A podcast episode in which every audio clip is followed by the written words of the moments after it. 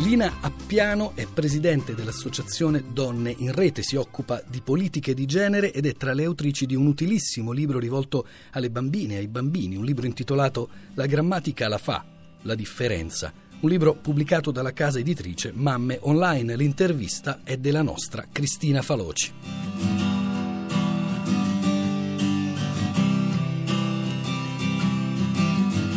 Lina Piano, nel vostro bel libro La grammatica la fa la differenza, eh, si capisce che anche nella lingua per ottenere la parità bisogna puntare sulla differenza. Ecco, perché secondo lei c'è ancora una grande resistenza nel dibattito pubblico all'uso per le donne di qualifiche professionali o istituzionali declinate al femminile? Alcune resistenze sono insite nella cosiddetta funzione, cioè si pensa che la funzione sia neutra e naturalmente non è così, lo abbiamo specificato nell'opuscolo collegato al libro.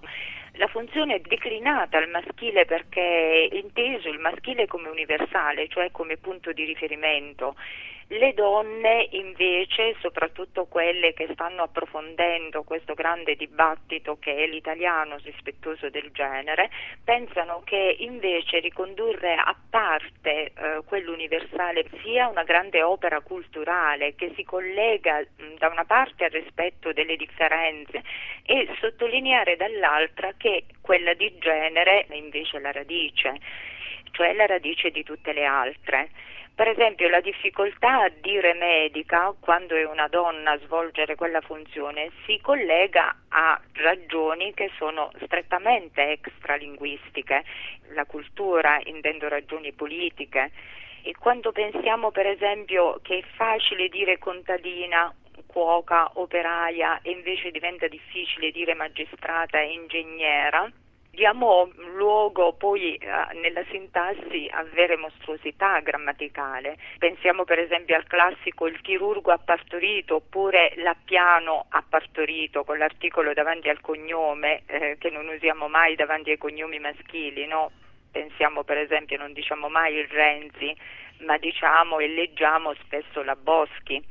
La risposta è proprio che quelle funzioni sono per secoli e decenni state appannaggio degli uomini e quindi la lingua ha fatto proprio questa incrostazione sessista, tanto da fare fatica a privarsene. A questo proposito mi ha colpito di recente il fatto che Susanna Camusso, interrogata su come volesse essere presentata in una trasmissione televisiva, abbia preferito la qualifica di leader della CGL anziché segretaria. Ecco, ci può essere un problema con segretaria, eccetera, però a volte sono le stesse donne che hanno raggiunto un certo livello di potere essere le più restie ad accettare queste forme. Magari è importante però che il conduttore gliel'abbia chiesto, quindi il problema oramai si pone il problema si pone ed è giusto che ne parliamo. Guardi, non giudico la leader della CGL o altre che eh, decidono per l'inglesismo e non per la propria differenza sessuale. Posso ipotizzare un'interpretazione, è più facile usare leader anziché segretaria da una parte per difficoltà a viversi nella differenza femminile, oppure dall'altra per difficoltà ad essere accettata nella comunità con la propria differenza. E il discorso sulla lingua è solo apparentemente si concentra sull'aspetto convenzionale, in realtà è in gioco proprio l'identità femminile e quindi probabilmente rispetto a Susanna Camusso eh, dire segretaria della CGL con tutto quello che c'è dietro all'aspetto culturale, non segretaria, di solito l'immagine che uno eh, subito insomma, si collega alla segretaria d'ufficio, no? il segretario invece magari si pensa al segretario comunale che è tutt'altra funzione, probabilmente vuol dire però per lei interrogarsi proprio su questa differenza, cioè aprire spazi di libertà tra il sé rappresentato da altri e il possibile che invece può essere o che io posso essere. E quindi in conclusione la lingua è un campo di battaglia e solo parlandone, come abbiamo detto, possiamo cercare di esplorare la posta in gioco. Poi è anche questo il cuore del nostro libro. In realtà si rivolge alle bambine e ai bambini, ma ha un aspetto molto ma molto importante, aiutare le adulte e gli adulti, ma come dicevamo soprattutto le donne, a capire, ad interrogarsi proprio sul perché non viene usata la lingua italiana che pure si insegna nella scuola eh, elementare per esempio.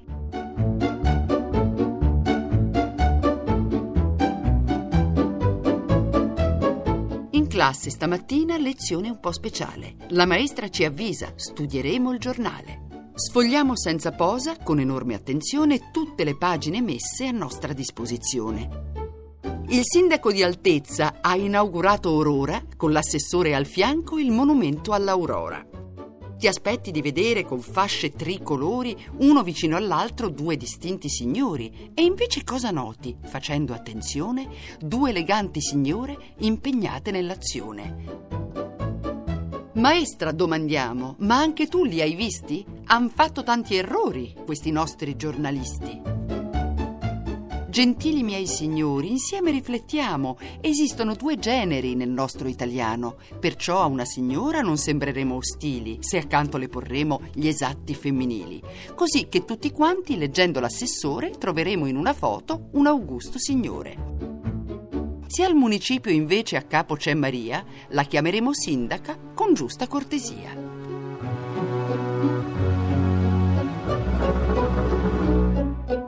Quello che mi colpiva l'inappiano del vostro lavoro, appunto la grammatica la fa la differenza, è proprio questo doppio binario, uno rivolto a bambine e a bambini e uno destinato agli adulti che possono essere docenti, genitori, giornalisti. Ecco, ma secondo lei quali sono gli ambiti della società che sono più ostili a questa tendenza che possiamo definire lenta, ma forse speriamo è inesorabile? Lento, inesorabile, come inesorabile sta diventando appunto il dibattito dibattito.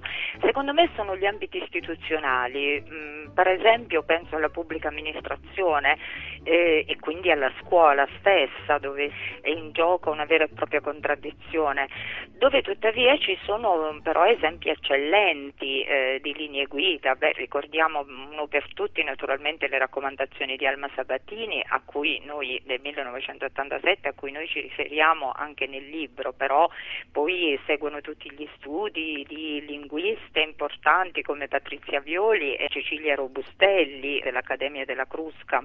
Quindi nonostante diciamo, sia proprio questo l'ambito dove venga usato di meno l'italiano corretto, però ci sono stati molti importanti tentativi. Riporto quello della Confederazione Svizzera, dove parlano l'italiano, la guida al pari trattamento linguistica tra donna e uomo, la direttiva mh, sulle misure per attuare la parità e le pari opportunità nelle amministrazioni pubbliche, che è eh, del 2007, ma poi il Comune di Firenze differenze, genere e linguaggi. Torniamo per esempio alle giornaliste, la rete Giulia, giornaliste unite, libere, autonome, proprio nel 2014, quindi di recente, ha scritto un bellissimo vademecum per le giornaliste per i giornalisti, donne, grammatica e media.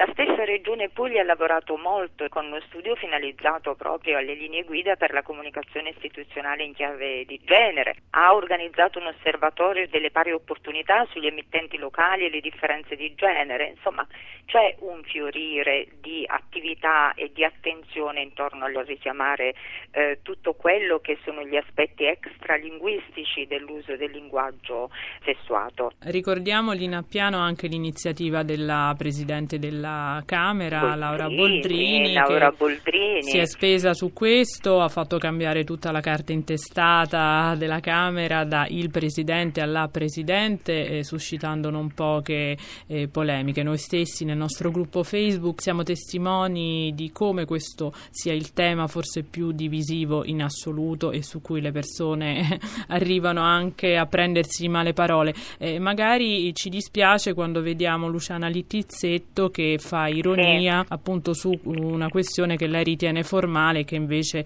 è di sostanza, oppure quelli che dicono, come pensavo io stessa fino a poco tempo fa, che ministra suonasse male, in realtà è solo questione di abitudine. Vorrei che ci ricordasse per chiudere una delle fiabe che racconta come non si tratta solo di forma. Non si tratta solo di forma, quasi tutte sono filastrocche fiabe che hanno proprio questo come punto di riferimento. Mi piace Io sono libera, si riferisce ad una funzione di un gioco di calcio, no? il libero, il papà dice ok, allora ti piace fare il, il libero e lei dice no papà, io sono libera, col doppio significato, no? il significato di nominarsi, il significato anche della libertà femminile che eh, riassume in maniera molto sintetica quello che poi vuole essere un po' tutto il significato del libro.